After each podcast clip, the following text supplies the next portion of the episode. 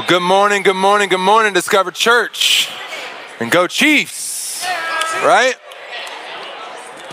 Well, so good to see you. If I have not met you yet, my name's Jernigan. I'd love to get the chance to meet you. I'm glad you're here today. I'm going to start off today by asking a question. have you ever experienced a situation where maybe you had a goal or a dream or um, a hope, a vision, whatever word you want to use there, uh, and you started towards it. You were excited about it. You're like, man, we are, we are, we are letting, we're getting out of the docks. We're letting go of the ropes and we are setting sail towards this hope, this dream, this goal, this vision, whatever it is. And then life happened and kind of sunk the dream. Anybody ever felt that? Ever experienced that? You know, when we're talking about the stuff uh, in our everyday life, and, and, you know, this kind of stuff happens. You start off thinking about, all right, I'm going to accomplish these things today. And then life just sometimes has other plans. Sometimes those other plans are the names of your children, maybe, I don't know. Um, you know, and so when that kind of stuff happens in the day to day, like it, it can be a little, it can be a little irritating, it can be a little frustrating.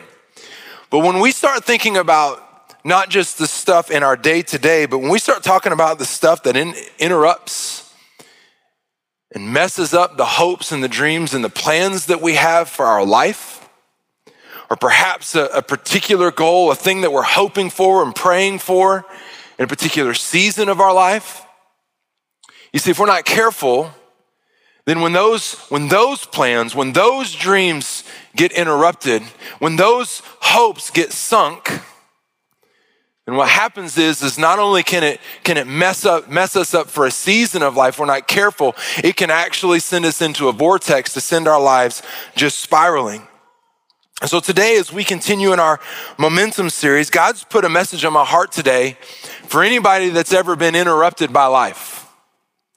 God's put a message on my heart today to share with anybody that, that has set sail towards something awesome, something great, something, something that you prayed for and planned for and hoped for, and then something happened and interrupted those hopes and dreams and those plans. And God's put a message on my heart today for anybody that's here and you're going, man, I have no idea what you're talking about. I've never had that happen in my life. In which case, I need to become friends with you and figure out what you're doing but God's put a message in my heart for you to prepare you for when it does. I've titled the message today, Unsinkable. And I want to clarify what we're talking about today because there's a problem that, that, that I believe that God's calling us to think about and to address and to solve today.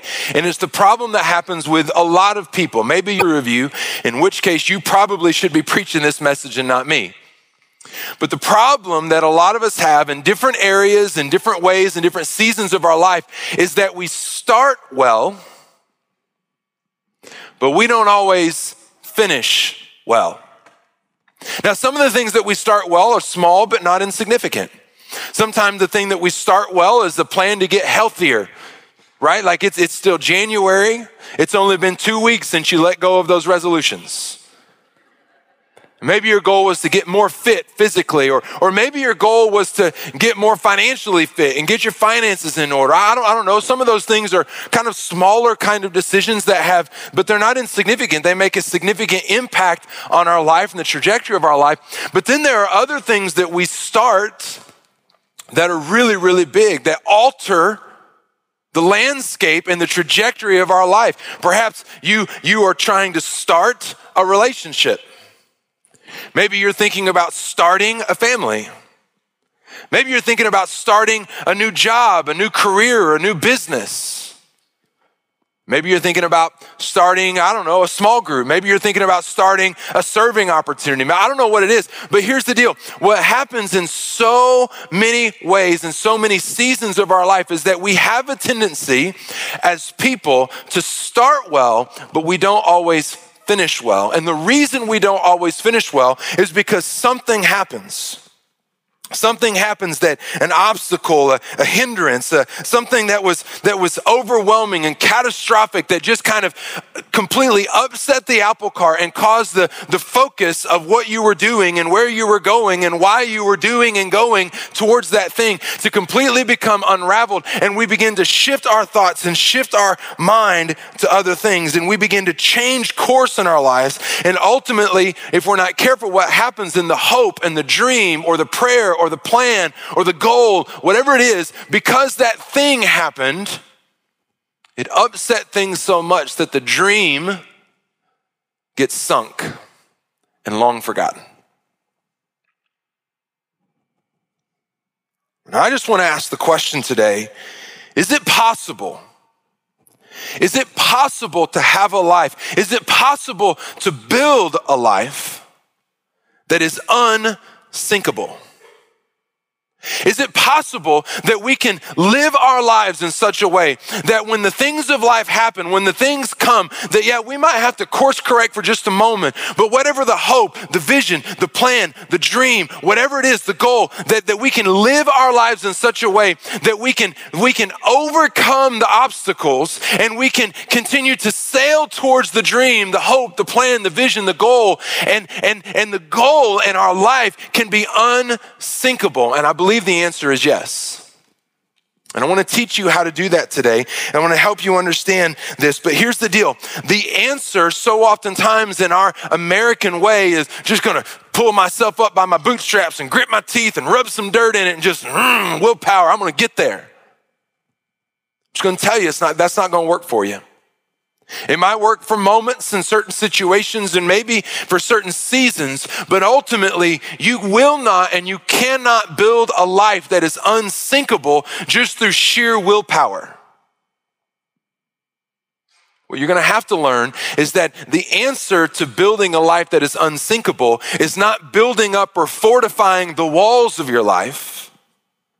Instead, the answer is learning to become more resilient. So the question is, is well, how do we how do we do that? How do we become more resilient? One word, and the answer is momentum. That's what we've been unpacking. That's what we've been talking about in this series. What we've learned so far in this series is that we learned in week one that there is an unstoppable force of God called momentum that, that, that, that overwhelms every single gravity force moment that wants to come in opposition to the work of God and to the will of God and the ways of God and the plan of God. And we unpack from the passage, from the verses of scripture, all the way from the beginning to the end, how God, his momentum is unquenchable. You can't oppose it, that it is unstoppable, and that it's headed to victory. In week two, we learned as we got to the end of Revelation that, that victory is the destination of where God's momentum is heading. And then in week three, last week, we learned in our lives that ultimately the way that God's momentum works in our lives is that it grows towards our maturity in Jesus. And so, what I want to do today is I want to start piecing all of this together and start getting crazy, crazy practical about how the things that we've learned in the series so far, and if you missed it, you can go back and catch it on the podcast or on YouTube. But I want to start piecing this together and help us to see how we do it. And as we get started, I want to tell you there's two things that I know. There's one thing I know about you, and there's one thing I know about God. And you might go, Preacher man, I don't even know you. So you step back saying you know something about me. You don't know nothing about me. Well, no, I do know something about you. I know that you were created on purpose for a purpose. That, that the way that you are, the things that make you up, the things that define and describe you, none of it was an accident. Ephesians 3:20 tells us this, for we are his workmanship created in Christ Jesus for good works, which God prepared beforehand that we should walk in them. So maybe you're here today and you're unsure about this whole Jesus thing. You're not really sure that you believe in Jesus, or maybe you don't even know who Jesus is, in which case, I just want to you I'm glad that you're here. There's no better place. If you've got questions about who Jesus is, man, you picked a great day to come to church. Because the church should be providing some answers to some of those questions. You might go, I don't really know where I am on this whole Jesus thing. I'm not really sure that I believe that I was that I was made, but but here's the deal. What this verse is telling us in Ephesians chapter 2 is it is telling us that before you were created, before God wired you together and, and, and brought it all together to make you you, what God did was he looked out over the expanse of his entire kingdom, over the entire universe, and he found a gap. And what he found was there was a gap that needed to be filled by a specific person who had a certain type of personality, certain interests, and certain abilities, and certain gifts, and certain skill sets. And God said, I know what I'm going to do. I'm going to fill that gap in my kingdom, and He created you. You go, I, you know, you can debate with me about that. I don't really believe all that. Okay, that's fine. I would just like to suggest to you that, that you can choose to spend time right now in this moment in your mind debating me. I don't believe that, preacher man. I don't believe none of that stuff. Or I would suggest that perhaps the more valuable use of your time as you're listening to me talk is to ask yourself the question why, when I have moments of clarity that I realize how confused I am, do I get to the moments where I ask the question, why am I here? What is my purpose in life?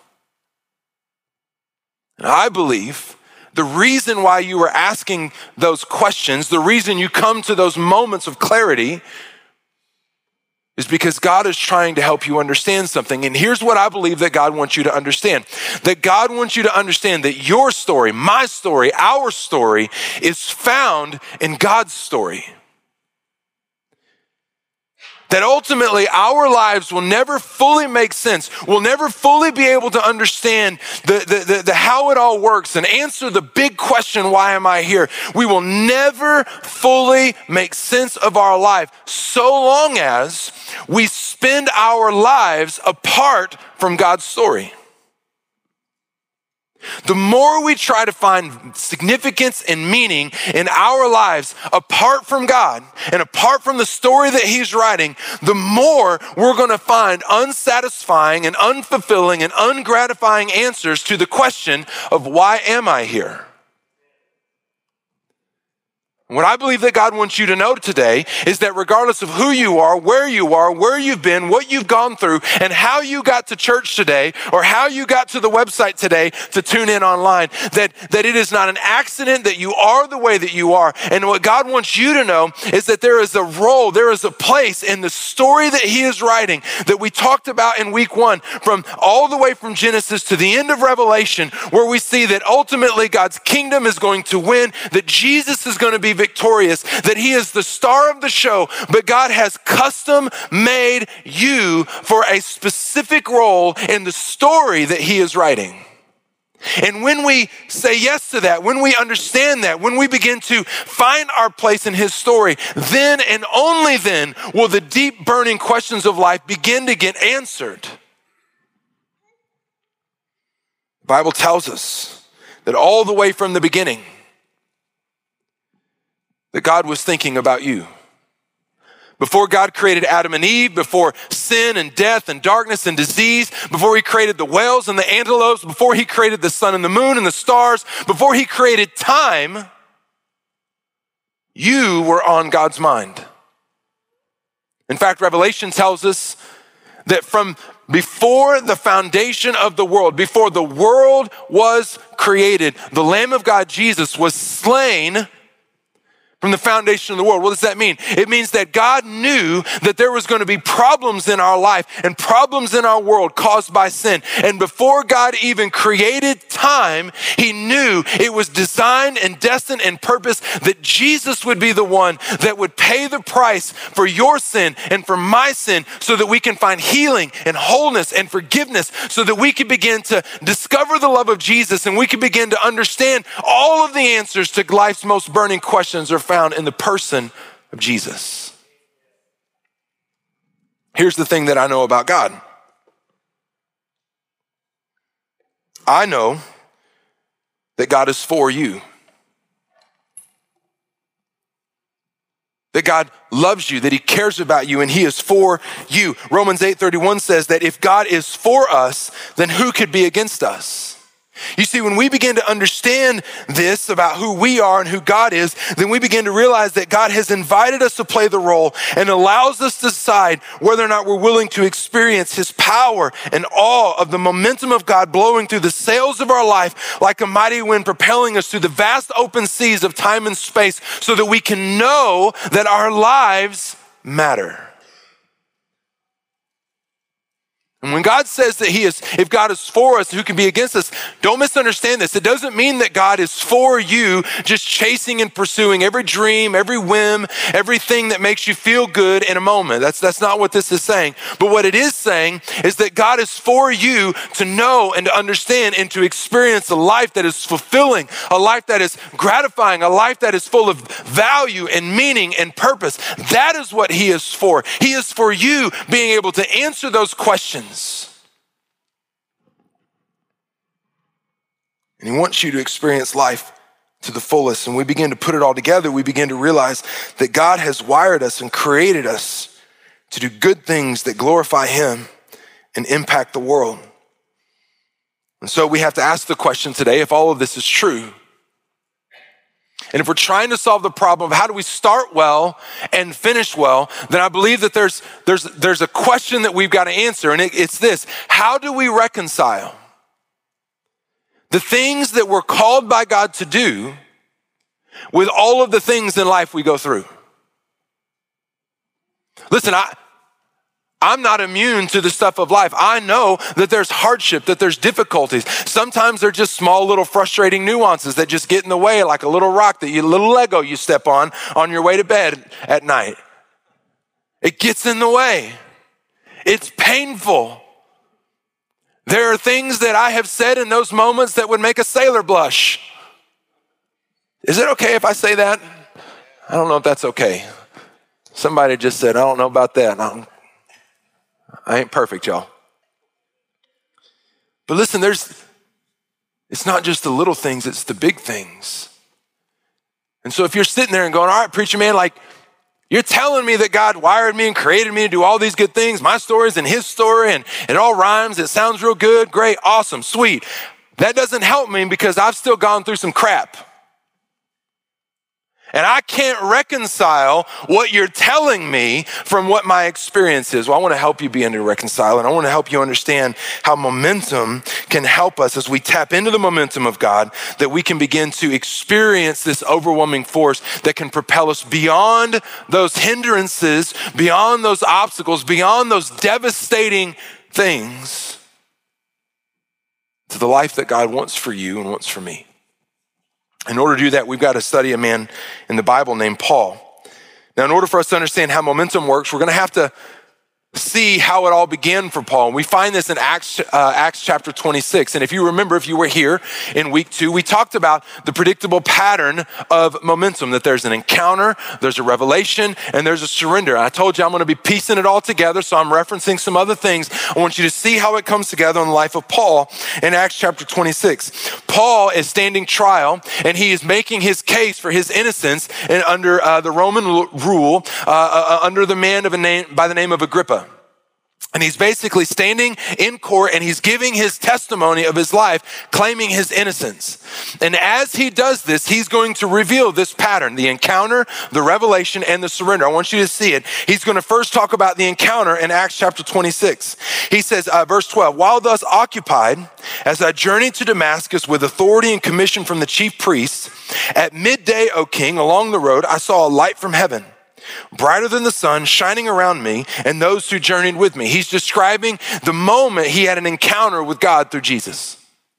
Next, he's going to talk about the revelation. He's, he's going to talk about what Jesus said to him in that moment. Verse 16, but rise, Jesus speaking to Paul now, but rise and stand on your feet.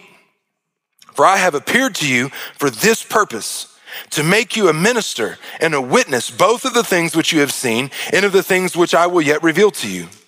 I will deliver you from, from the Jewish people as well as the Gentiles to whom I now send you to open their eyes in order to turn them from darkness to light, from the power of Satan to God, that they may receive forgiveness of sins and an inheritance among those who are sanctified by faith in me. In other words, what Jesus is saying is, Paul, to this point in your life, you've only known what it means to live as a Jew. You've only really known what it means to live among Jews. But Paul, I'm sending you to the non Jewish people, the Gentiles. Because here's what they've not yet had the opportunity to know about. They've not yet had the opportunity to experience my love as demonstrated through the crucifixion and the resurrection of my son Jesus. And because of that, they're living their lives in darkness.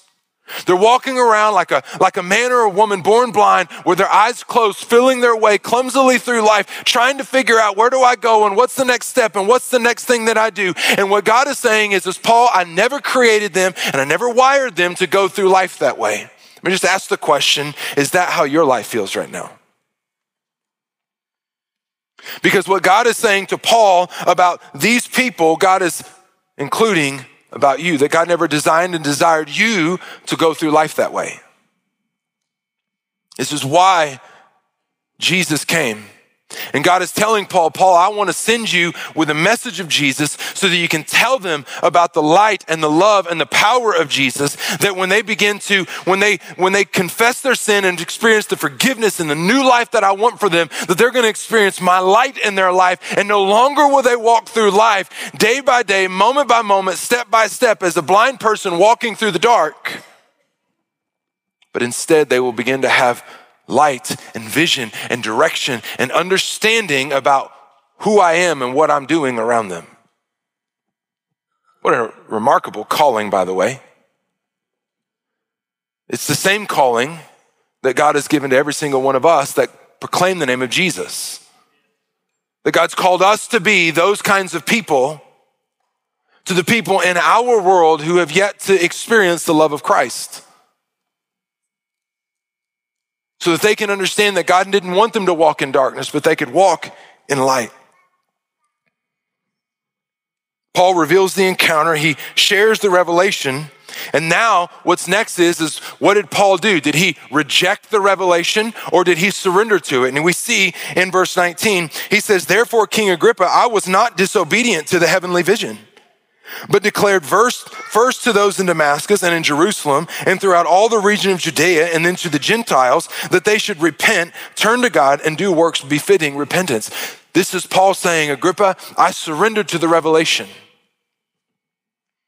And Paul's moment of surrender is the thing that changed the course of his life forever.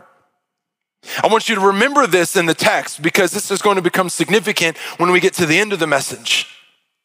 Because it's, it's Paul's choice of surrender that enabled him to tap into the momentum of the kingdom of heaven that could propel him over hardships and through obstacles. I can only imagine after Paul made that choice to surrender, the, the, the, sense of enthusiasm and joy and purpose of waking up and putting your feet on the ground every morning, knowing that what I do, what I say, where I go, and how I live today matters. It's meaningful, it's significant. There's nothing about today that's going to be wasted. There's nothing I'm going to do today, there's no conversation I'm going to have today that is without purpose, that is void of merit that is insignificant. Nothing I do today will be categorized under the banner of eh. And that same passion, that same drive, that same purpose is what God wants for you to have on a day to day basis. That you can know that when your feet hit the floor, that today I know that I'm going to live my life for the things that matter most. And so what happens? Well, after Paul has this encounter, the revelation and the surrender, he spends the next year of his life ministering in a part of the world called Antioch. He's teaching people what he's learned so far about Jesus. After about a year there, he spends the next nine years of his life going on three different missionary journeys where God would send him from Israel into other parts of the world surrounding them that have never heard the name of Jesus. After nine years of doing that, he comes back to a place in Israel, the region known as Caesarea Philippi. And as he's ministering there, there's people who aren't very happy with him. The Roman government is upset with him because he's become a lightning rod and he's, he's proclaiming things that, that their concern might be uh, against Caesar. Not only that, the religious leaders of his day don't like him very much because he's continuing to proclaim the message and the teachings of Jesus, the one whom these same religious leaders had murdered and crucified. And so Paul has now been arrested because the Roman government has to figure out what do we do with this man who keeps talking about the last guy that we didn't know what to do with when the Jewish people wanted us to have one of their own crucified, even though we found nothing wrong with him. And so Paul goes through a series of legal confrontations. He's arrested. He spends the next couple of years in one court after another, after another, after another, stating his claim, making his case. And one night while Paul's in prison, Paul has a second encounter with God. Now, this is highly unusual from what I have seen and what I've studied in scripture. It's not often that I see that God brings an encounter, a revelation in the way that he does with Paul. But he's going to bring a second encounter, a second revelation. And Paul tells us about it in Acts 23 11. He says, But the following night the Lord stood by him and said, Be of good cheer, Paul, for as you have testified for me in Jerusalem, so you must also bear witness at Rome. This is Jesus coming down from heaven into the prison cell with Paul and saying, Paul, I know you've been through some stuff, man. Be of good cheer because there's purpose in it. You see, Paul, here's the thing. You've done a great job of what's going on. You've testified about me here in Jerusalem, but now you got to go to Rome. After this vision, after this encounter, Paul's standing in a court again and, and he's making his claim. He's been armed now with this new revelation. And, and he's, as he has before, he's going to surrender to that revelation and he's making his claim to another Roman leader. And he basically says, listen, um, I don't know how y'all are going to handle all this. So I want to see, I want to make my appeal to Caesar. The moment that Paul does this, Paul activates a right that he had as a Roman citizen that was by law, any Roman citizen at any point in the Roman Empire, if they felt like they would have a reason to believe that Caesar would have a more advantageous or favorable ruling than whoever the ruler is in their region, then by law, they were required to transport that prisoner from wherever they were in the Roman Empire and take them to Rome so they can make his case to Caesar. And so that's what happens. They put him on a boat, and because the, the, the, the seas are so terrible, it takes almost a year for him to get to from Caesarea Philippi all the way up to Rome. And in one particular instance, and we see this in the book of Acts, chapter 27, in one particular night, the weather is so bad, the winds are so strong, the waves are so treacherous that now these seasoned sailors are on the boat and they are freaking out. They are scared to death. They don't know what to do. what's amazing is Paul is the only calm voice on the boat. And the voice of reason and the voice of peace and the voice that brings confidence doesn't come from a member of the crew and it doesn't come from the captain of the crew. It comes from the man who is shackled and bound on the boat. And Paul says this in Acts 27 22. He says, Now I urge you to take heart, for there will be no loss of life among you, but only of this ship. For there stood by me this night an angel of the God whom I belong to and whom I serve, saying, Do not be afraid, Paul.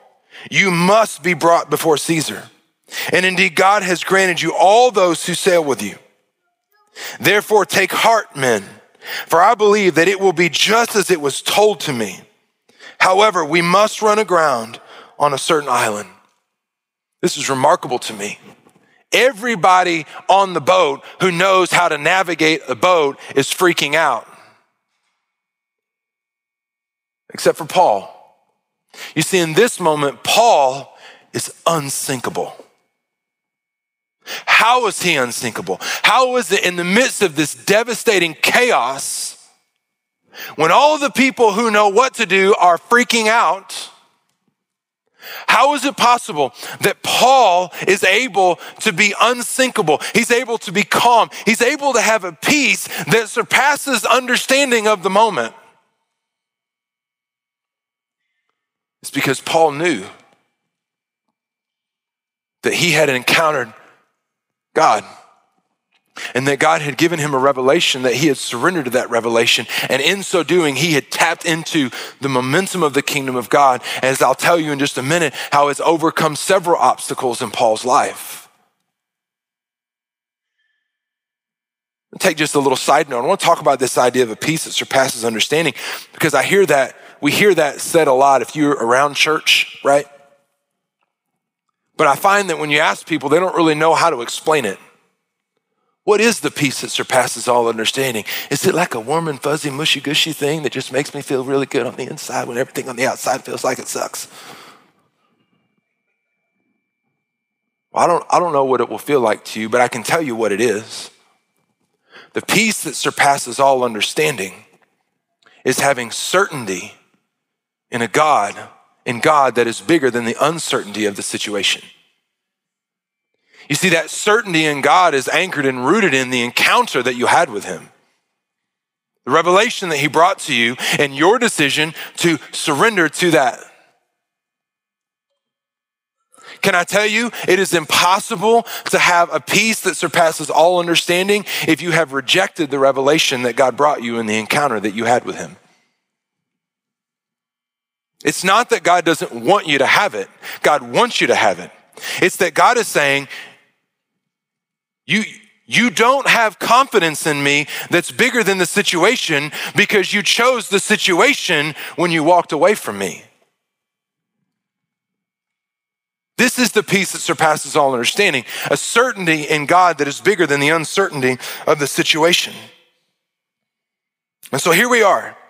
Paul's bound in chains in the boat in the middle of the sea where the winds are fierce and the waves are high. The sailors are freaking out. Yet in the midst of it, Paul is chill. He's got a peace that surpasses all understanding. So, what happens next in the story? When you continue to read the story, life happens, stuff happens, disaster happens. The boat is run aground and they're shipwrecked, but not a single man on the boat loses their life. Paul does eventually make it to Rome and he spends the next five to seven years in prison, some of it in a jail cell, some of it under house arrest. Here's what's remarkable. Remember what Jesus said to Paul Paul, you've got to go to Rome. You've done some good things in Jerusalem, but I need you to go to Rome. Rome is the epicenter of the universe and that age and that season of the world. It's the epicenter of law, it's the epicenter of commerce, it's the epicenter of power. And so here's Paul. And he gets to Rome, and people start hearing about Paul and this message. And so people come and visit him. And he begins to tell them about Jesus and about the, the love of God and the power of God. And not only does he meet people who, uh, who are interested, some of these people are very wealthy, some of them are very powerful.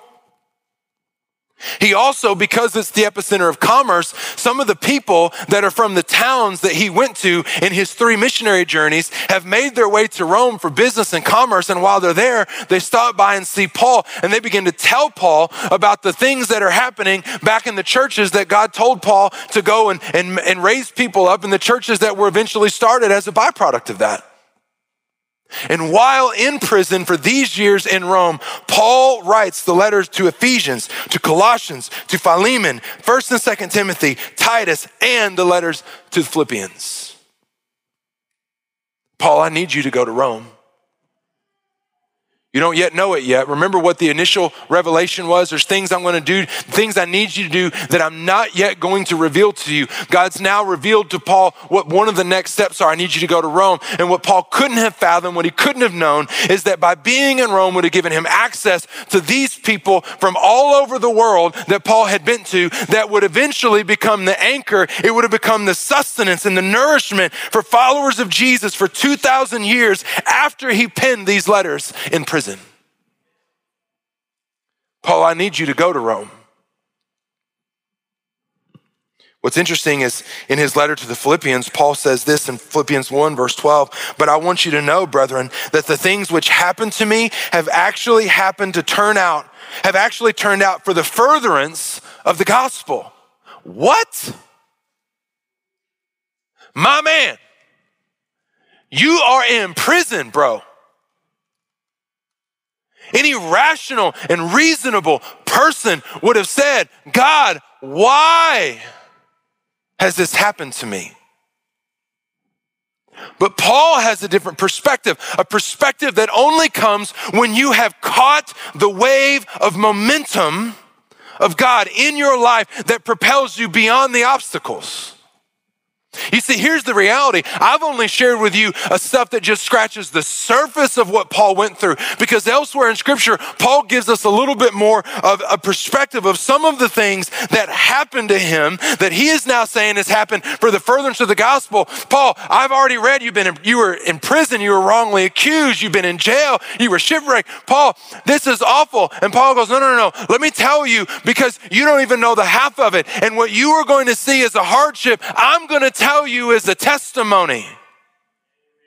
And he says in 1 Corinthians that I was arrested several times. I was whipped with a whip of 40 lashes five times. Three times I was beaten with rods. Once I was stoned. Three times I was shipwrecked. A day and a night I spent adrift floating in the water after a shipwreck. I was constantly confronted by robbers and by Jews and by Gentiles who sought me harm. I can't even count how many times I went without food and water. I can't tell you how many times I was in the cold without clothes. And I was even bitten by a snake, y'all. And you know what Paul is saying? He's saying, all of this, I recognize that you will hear this and go, oh, oh my goodness. I can't believe, why would God do that to you? But Paul is saying, no, no, no. That is what people say when they've never experienced the momentum of the kingdom of God in their life. Because when you've experienced the momentum of the kingdom of God in your life, then these things, yeah, they're difficult, they're hard, they're frustrating, but I have a testimony to tell you about how good and great my God is.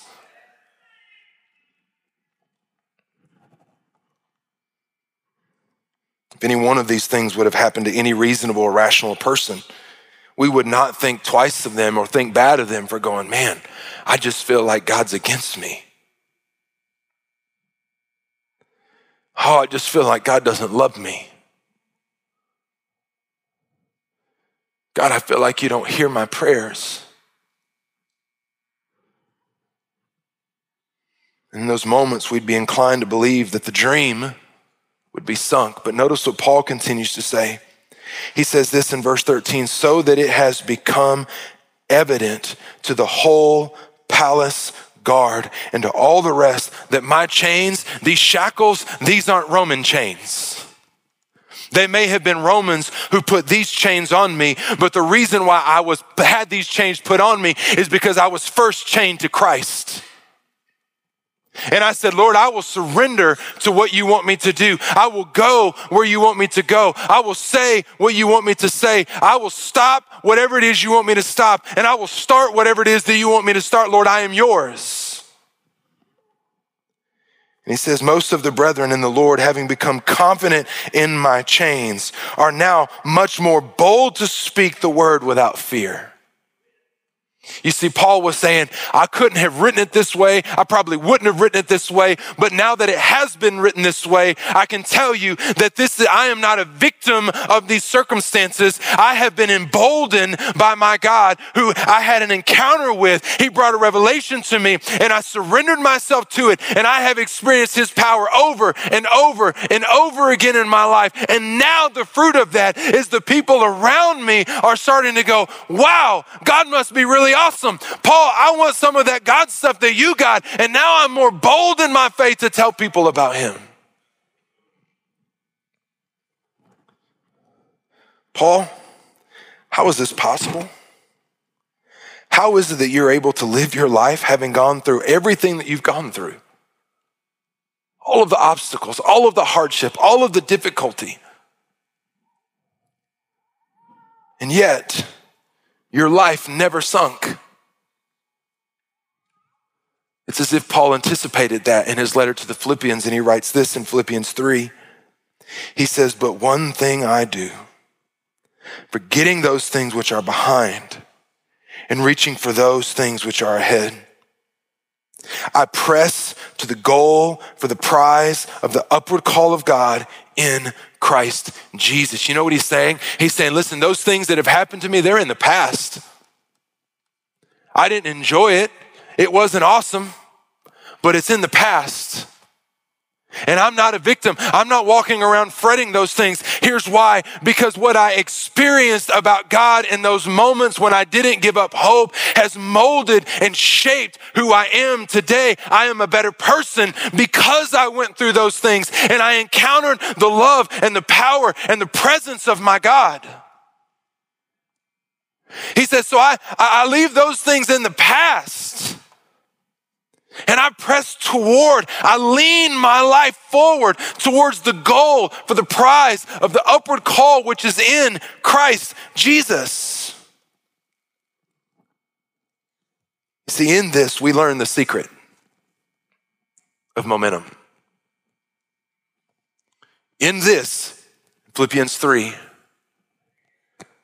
Paul opens the window to his life to help us to understand how it is that you and I can go through these hardships, these obstacles, these difficulties, and our lives not be sunk, and the dream and the vision not be sunk.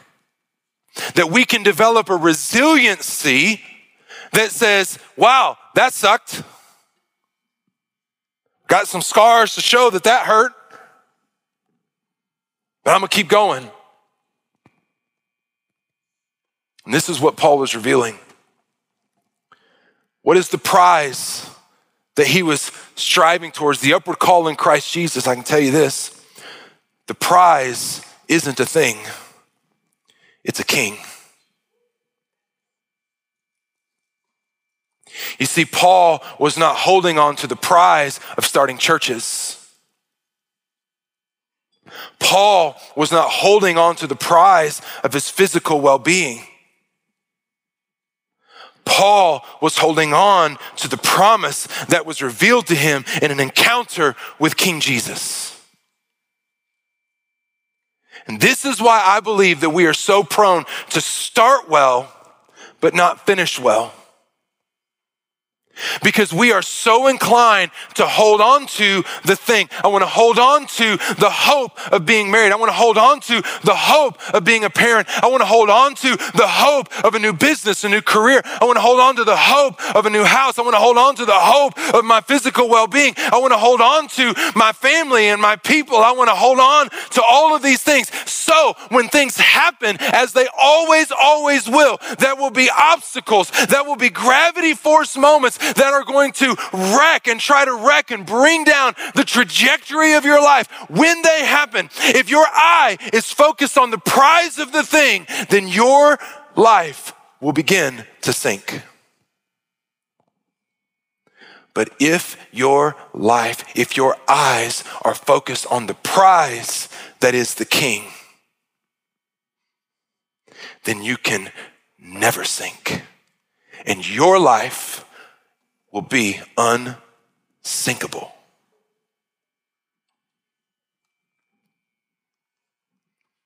Listen, these moments when we come up against that seem like they're going to interrupt and overwhelm and, and, and completely screw up the hopes and the plans and the dreams are hard. Can I tell you that Jessica and I, when we began praying about starting Discover Church, we, man, we had hopes and plans and dreams and visions. And when we started in 2018, in August of 2018, and we experienced these incredible things that God did, and I'll, I don't have time to tell you the whole story for those of you guys that weren't here, um, but, but God was doing amazing things. We had 562 people that showed up on our very first church service. Like that doesn't happen, and we didn't know what to do with it. And God was moving, and lives were being changed.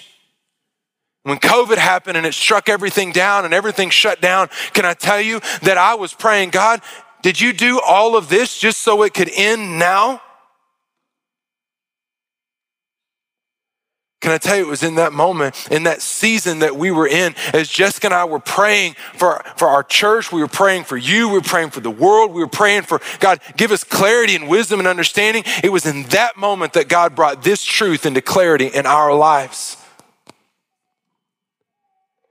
And God just spoke to us, maybe not quite in the exact same words. It's taken time for me to, to, to distill what God has taught me in that. But this is the message. Jernigan, the prize I called you to is not Discover Church. The prize I called you to is not to, to be able to, to, to start something and see it go well and everybody talk great about it and lives be changed. That's not the prize. I am. I'm the prize.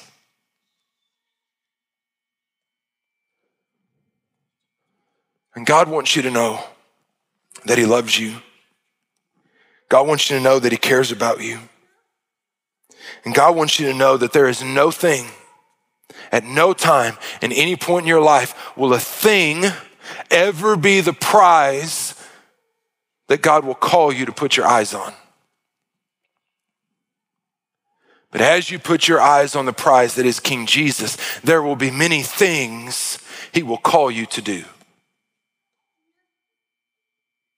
And so I want to close today by asking two questions. Number one, what is the prize that your eyes are fixed on?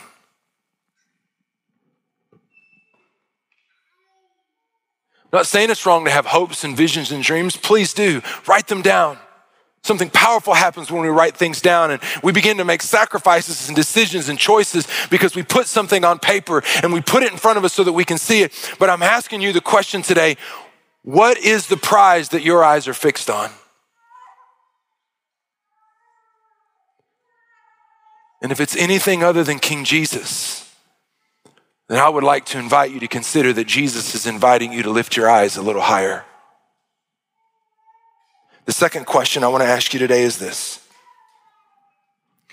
Have you surrendered? You see, right now in this moment, I don't, I don't know all of your story. I don't know why you're here. Some of you are here because somebody invited you to be here. Some of you are here because, uh, you know, you, you've been here and this is just what you do. And some of you are tuning in online because you can't be here for one reason or another. But I believe with all my heart that right now that God has brought you into this moment, not by accident, but on purpose, so that you can have an encounter with Him. Because I believe that the Spirit of God is speaking through the preaching of His Word into your soul.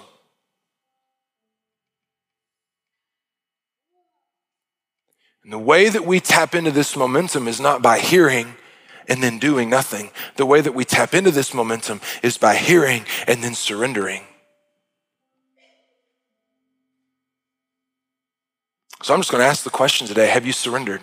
Whatever it is that God is putting on your heart, whatever it is He's talking to you about. And if you're here today and you don't have a relationship with Jesus,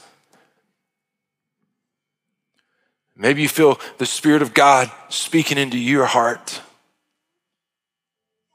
Like, I don't know what to do, preacher man. What am I supposed to do?